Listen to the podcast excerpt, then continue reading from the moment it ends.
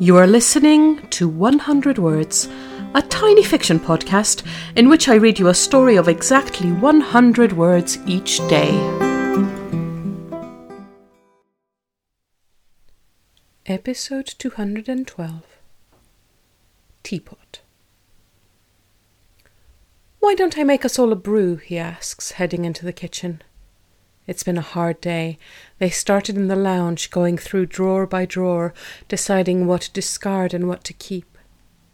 He puts the kettle on and takes the teapot down from the shelf. It feels unexpectedly heavy. He removes the lid. The teapot is stuffed full of banknotes, easily over a thousand pounds.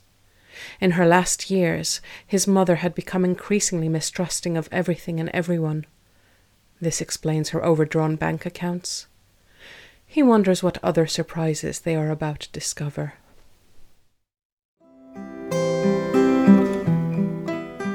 Thank you for listening to 100 Words.